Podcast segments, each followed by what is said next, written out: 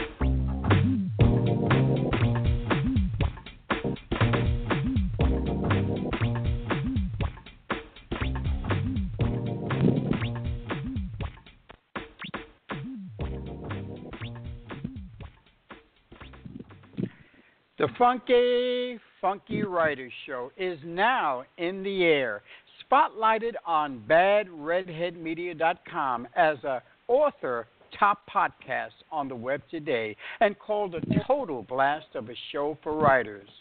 My name is Robert Batista, and with over 200 shows now in cyberspace, the Funky Writers Show is now a cultural icon.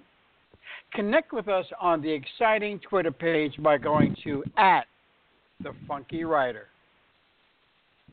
The only way to escape the banality of life is through the cultivation of passions. Through them, you will find a small patch of existence to which one could ascribe meaning. Although I have a life filled with passions, I suspect that someday soon my commitment to a life in feathered shoes will waver. The indifferent world will see that I feel my weaknesses, and for days, even weeks, I will be defeated and insignificant. I will stray from my conviction to live passionately, but over time, I will remember the progress I had made, and even if I am reluctant, will lace on Hermes' shoes once more. These are the insightful words of today's guest, Austin L. Wiggins. Welcome to the Funky Writers Show, Austin Wiggins. Hey, Robert, it's nice to be here. It's really great having you on, Austin. Welcome. Austin, that piece of great writing I opened with was from one of your blog's articles called The Shoes I Travel In. Let's open with how the writing bug bit you. When was it, and what was the first thing you did to cultivate it? When the writing bug first hit me, I was a kid. I've been writing since I was a kid, you know. Like, first thing I remember ever writing was like a short story for a competition in like the third grade. And I don't know, like I was inspired. It was a competition, you know. I'm a competitive guy, you know. And yeah, I saw that as a chance to do something, and I went for it. You know, I got second place, wasn't first, but I enjoyed every bit of it and been writing ever since. So that competition you were in, do you remember what you wrote? Do you remember what it was about? It was a fantasy story. Actually, I wrote fantasy for a good majority of my life before switching over to fiction, just general fiction, I should say. Something about like a warrior climbing up Mount Olympus and fighting gods or something along those lines. Yeah. Yes, that's fascinating. So what is the website writingsbyender.com, and part did you play on how you associated with it and its content? Writings by Ender is... Well, it started out as a place for me to write pieces like The Shoes I Travel In, things that were more philosophical, more even ethical, just to explore themes that I was interested in. Another one of my more popular blog articles was Why Do Bad Things Happen to Good People? You know, it was things like that that first propelled me to start this blog, Writings by Ender. So over time, I found that I was reaching like a wall, like I was running out of content to write about. And when I started Writings by Ender, I posted like 4 short stories, and then I was like, oh no, maybe I'll write about this, and went along the philosophy side for a long time. And then I was like, well, I'm hitting this wall. Why not try to write some fiction? So I've been writing fiction now since for well over a year, like officially. I've been writing fiction my whole life, but this blog, about a year I've been writing fiction now. But so philosophy. Oh, go ahead. I'm sorry. Please go ahead. I'm sorry. Yeah, I was going to say, is Writings by Ender just your writings and your content, or are other writers on here also? I have other writers on the blog. I have, anytime I see something that I really feel compared to share with people, or I see a writer that has an opinion that I agree with, or even if I disagree with, can value the validity of their opinion, I asked them, hey, do you want to post on the blog? And actually how it came about is 2 good friends of mine were kind of dabbling in writing. I was like, hey, if you want, and just, if you come up with a good article to come write with, just, send it to me, and if I like, I'll put it on there. So we had things like, I had a movie review on there by my good friend Drew Gorman, who's also writing now. He's submitting stories to a couple of reviews in the States. And then my friend Alan, who is an economist from Berkeley and does think pieces on being eco-friendly, or I think one of his more popular ones was why not having an opinion isn't enough. You can have an opinion, but that doesn't make it a good opinion to have, Right, right. So it started like that. Austin, your bio states in part that your works center around philosophy, as you stated, and ethical concepts. Can you elaborate more on this? Are these the issues you are mainly concerned with in your breadth of writings? Yeah, philosophy kind of was this random interest of mine. I started reading Albert Camus, the French Algerian philosopher writer, and ever since then I've had this fixation on Western philosophy. So, I read a lot of it. I've read almost everything Albert Camus written, Sartre, Nietzsche, things like that are things that I tend to read when I'm reading nonfiction instead of fiction. And I think I knew when I started it that these ideas would go into influencing what I was going to write about. Now, on the art of writing itself, did you, Austin, take any formal writing courses or join any writing groups to help you master your craft, or did you just jump in cold turkey and write? I jumped in cold turkey, and I just made up everything as I went along. I was lucky, though. My good friend Drew Gorman, who I talked about already, he's an editor as well.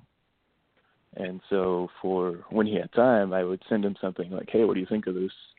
And he would always, Google Docs, by the way, is amazing for writing. You could send somebody something and they can leave live edit. It's amazing. But that's what I would do with him, is I would send it to him and he would read it, leave comments, and I was able to edit all within the document. And that's kind of what started my evolution as a writer, was a correspondence with somebody who was more educated on how to write. Right. Now, was he the only one, or did you send it out and let other people edit your stuff too? It started with him, my peer readers are now grown to 4 people. I was reading one of Stephen King's books, actually his On Writing, and he talked about how he had... Yeah. It is actually a really excellent book. I love it, and it's one of the books that I keep on me at all times. Like, I travel a lot because of work, and I keep like 3 or 4 books that I just might need to reference at any point. So I was reading On Writing, and he talked about how after his 2nd or 3rd draft, he would send it out to like his wife first, and then another ring of people. So it started out with my friend Drew, and then I moved to my friend Alan, and then a few other friends, my friend Razik, and then my wife's always my last reader instead of my first. I'm like Stephen King. My wife's my last reader. Is that by design or what?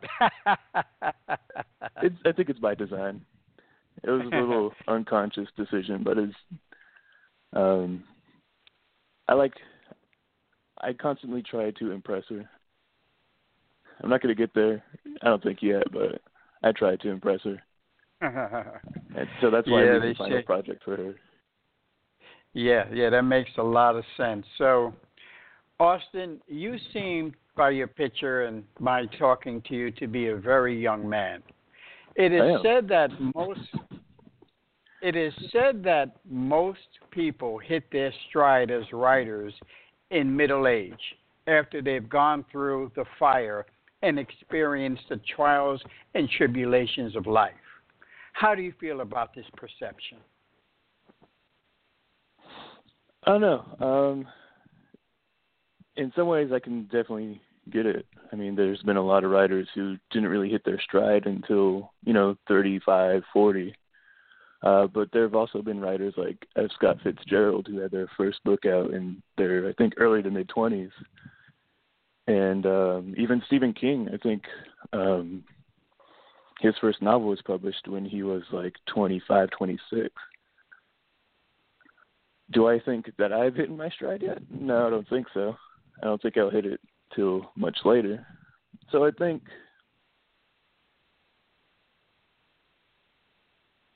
where it comes from is the experience that life gives you. Like, when you're 30, 40, you have much more experience to base your writing off of than when you're 23, like I am, almost 24. And I think that can go a long way when it comes to writing good quality layered fiction.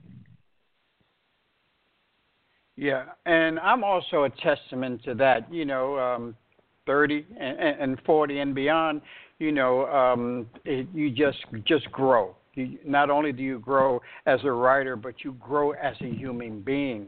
You grow as a person, and that reflects in your writing. I see the writings that I've done in my 20s and 30s and then look at it now, and it is definitely a lot more insightful.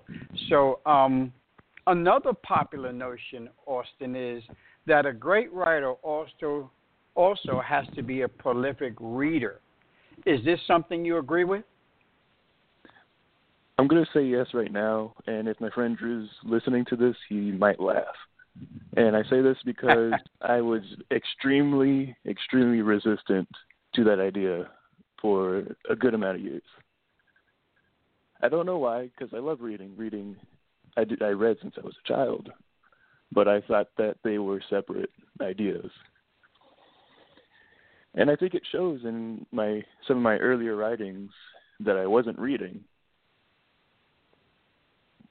But now I think I've read, I don't know, something like 14, 15 books in the past 4 months, which is, decent. It's like a book every 2 weeks, which I'm okay with. I'm a slow reader. And it's helped me significantly. My wife actually just mentioned the other day about how from my first work of fiction to my latest work of fiction, which is the last short story that I'm doing before I go on hiatus, there's been like a night and day change. And so I think I can attribute a lot of that to writing, or to reading, I'm sorry. Yeah, interesting. Another thing is you seem comfortable writing the short story genre, as you mentioned earlier. Why do you feel this genre is working so well for you? That's a good question. I don't know. I like to think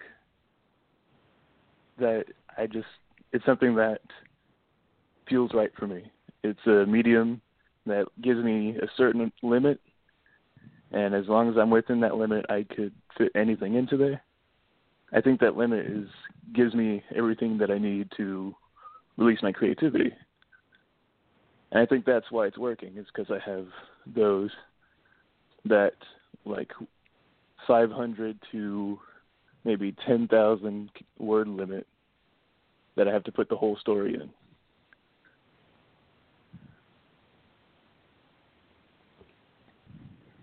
I can attest to that. I wrote a short piece called My Baby Has No Name that's only 3 pages long, and it's one of the best things I've ever written, and people have told me that. So, you know, with the short story, it's like, boom, you got to hit them hard.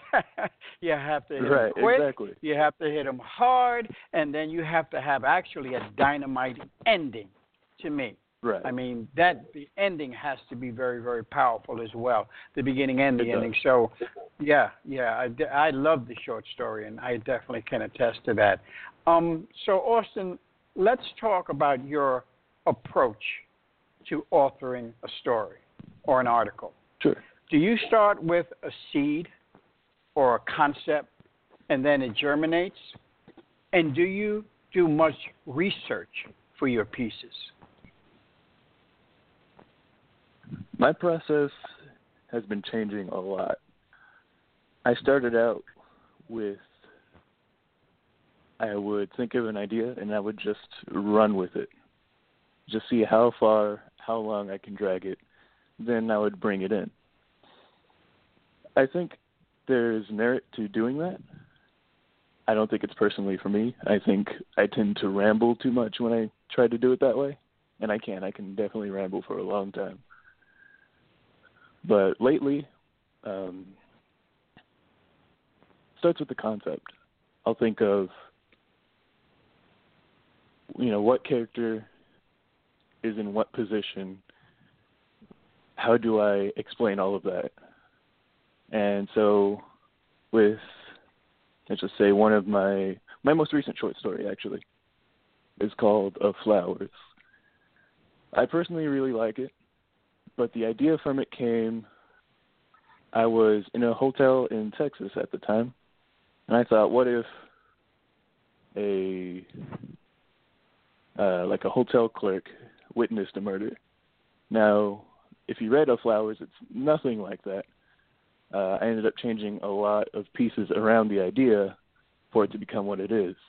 And I think that's more of what writing should be for me, is you start with the seedling and you just slowly, it's like sculpting. I'll say it's like sculpting.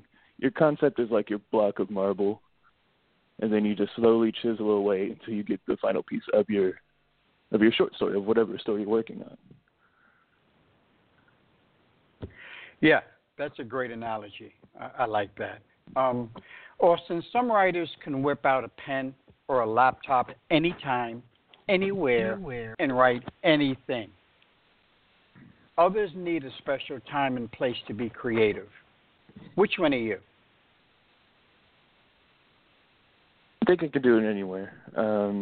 I prefer writing at a desk, but when their desk isn't available, it doesn't hinder me too much. I could whip out, 1,000 words a day, same at a desk than I can at a table or at a bed or on the floor. Coffee shop. That might distract me. Okay. Let's talk about Austin L. Wiggins, the person. Sure. Where did you grow up, and what was your childhood like? I grew up in Southern California, in a desert city outside of Palm Springs. It's called Indio, California. The only people who would know about Indio are people who know about Coachella Fest. Is it near La Jolla? Right next to it. It's further away from La Jolla. Okay. But, yeah, it's where Coachella Fest is held. It's nearby Glamis. It's a desert city. I was a musician first, from elementary school to high school. Actually, I graduated high school. I played music.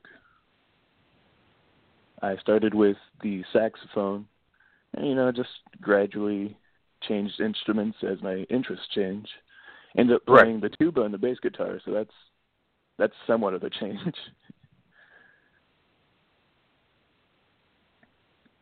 But that was me. I mean, I played music. I read off and on. I wrote off and on. But music was always my go-to thing to do. Yeah, I was stationed at Edwards Air Force Base when I was in the Air Force in around Palmdale, Bakersfield, Lancaster. So I definitely know the California desert firsthand. Okay, yeah, Edwards. Yeah. Boy, it got hot. It got really, really hot. I'll never forget it. So, Austin, what were some of the books and authors that inspired you in your youth? In my youth, in high school, is easily George Luis Borges.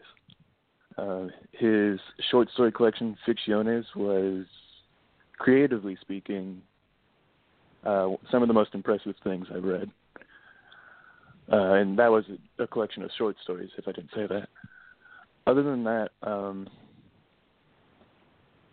don't know. I read around a lot. I read a lot of R.A. Salvatore because I was reading fantasy a whole lot. So I read countless of his books because my dad kept them in his bookshelf as well.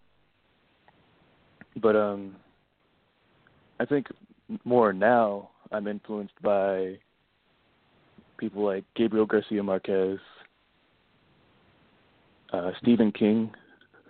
I like his works. I'm actually reading his 11-22-63 book now, which is an impressive work in itself. But I think the writer that I identify most with is Albert Camus, who I've mentioned already. And that's just because how he ties in philosophy and a story without forcing it on anybody, without making it the ooh-rah, this is the philosophy I believe in type deal. Without hitting you over the head. Exactly. Okay, got it. Austin, you are also a poet with works such as The Mind-Wandering Wanderer. Was poetry your first love, as it is for so many of us? Yeah, actually it was. I wrote poetry all the time. Nothing good, nothing that I would ever show to people, but I wrote it all the time.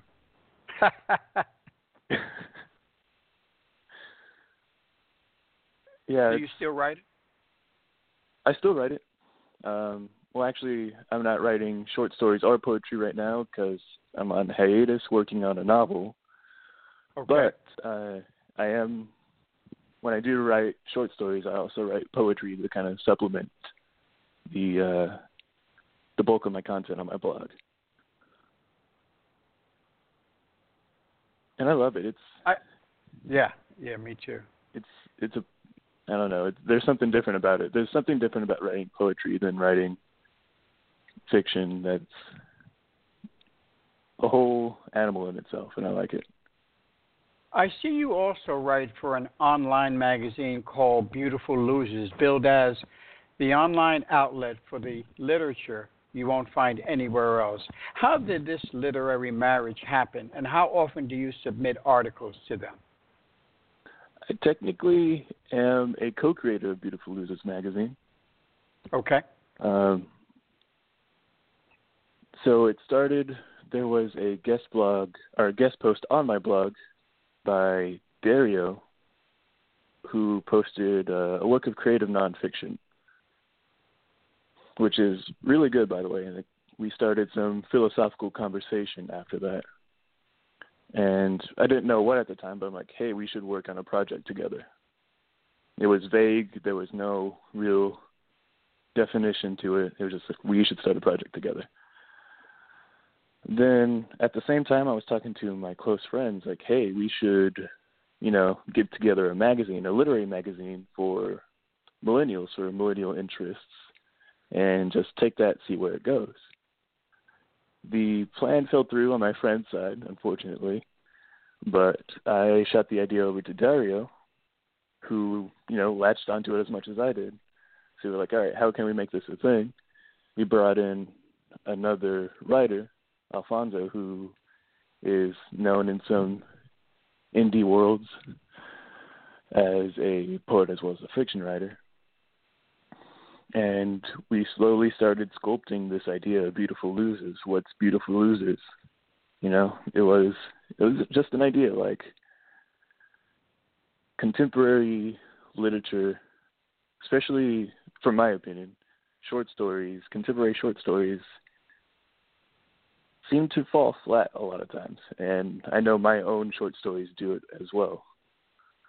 And we wanted to have a place where we can get alternative views on literature, alternative opinions, thoughts, just something that goes against what contemporary literature says it should be.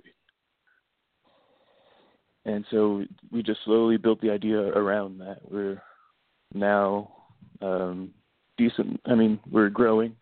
We're coming out with our first issue soon, a vague soon, but we just got a sample of our first issue.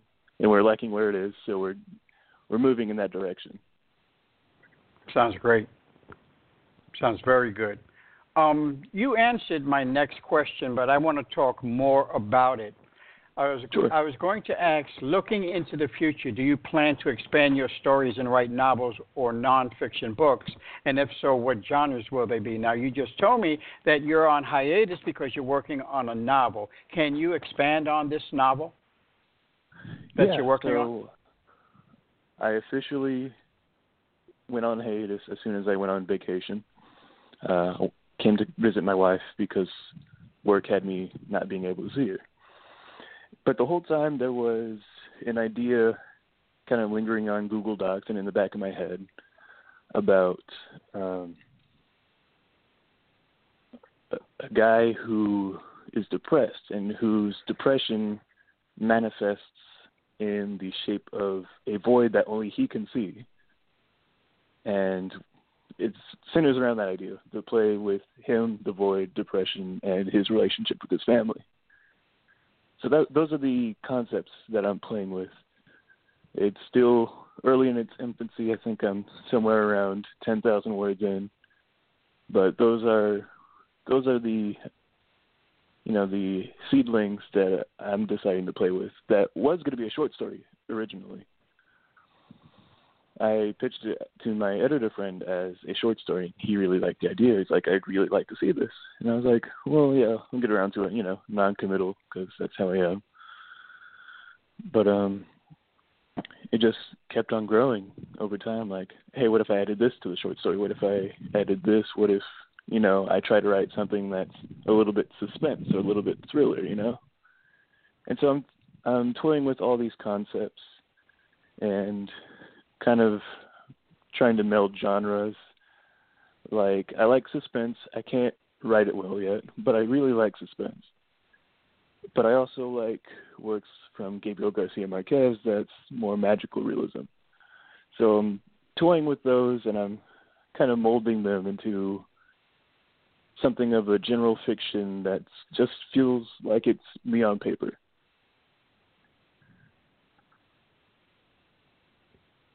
Let's talk social media. I know you're on Twitter and LinkedIn. Of the social media platforms, which one do you feel is the most beneficial for your brand? And which, in your estimation, is the best for writers? Or says each platform offers its own special compensations. I've actually had this conversation with my coworkers for the LitMag. Where I'm at right now, I should say, is that Twitter is the best way to get small-scale attention to whatever project you're working on. If you want, just to bring in as much attention as possible to whatever you're working on, Twitter is probably the best way to go. And there are multiple strategies to go about doing that. For instance, our magazine, what we like to do is comment on our, retweet, reply, et cetera, on authors whose works we like. It's like, hey, we really like your work. And then that'll, backtrack to us. And it could be someone like Stephen King who will never probably read that tweet in his whole life. But the following, we'll see that tweet, and maybe they'll be like, oh, who's Beautiful Losers magazine? And, come to us. So there's traffic easily generated that way through Twitter. Right. Is LinkedIn working for you? LinkedIn isn't working for me. I like it. I think it's a way to showcase myself more as a writer, albeit amateur, but still a writer. I think that's a good way to showcase that I am a writer, that I am semi-professional, I guess. But it doesn't generate any traffic to my blog. Okay. Facebook, on the other hand, currently for small-scale stuff, like for just generating traffic, it also doesn't quite work out. At least I haven't found a way for it to work out. Unless you want to share it with your friends, which I already do on my own Facebook profile. Like, hey, everybody, check out this thing that I just wrote, and, things like that. Right. That works. Friends generally like to read whatever you're doing. But in terms of, people you don't know, Facebook doesn't really work out well either. It seems like, and please, somebody, if you know that there's a better way, send me an email. My email is probably attached to this talks or the show somewhere. Send me an email. Let me know if I'm wrong. But it looks like Twitter is the best way to, generate traffic, to generate interest in whatever you're doing. I got to tell you, I don't know if you remember this one, but before all of them was a social media called MySpace. And I remember MySpace. MySpace, when it first came out, was the bomb. You could put music, or you could put blogs. You had friends. Oh, man, it was a conglomeration to me of all the media outlets in one, and it was just the greatest thing. And then, boom, Facebook blew up, and everybody moved over to Facebook, and the rest is history. But I'm with you. I think Twitter, is the best bang for the buck right now. So in closing, Austin, I have a very interesting question. What advice would you give to a very young authors who are just starting out? What would be the first piece of advice you would give them? The first piece of advice. Is it okay if I give two? You can give three if you want. Sure. My first piece of advice is to not be stubborn to critique. Critique is the only way that I've grown as much as I have in such a short period of time. I've taken everybody's advice, even if I think they might not know anything about writing. One of my readers is a physicist, or, a studying physicist, I should say. Sure. And I take his opinion as much as my friend who is a professional editor. So you never know, readers come in all shapes and sizes, so should their advice.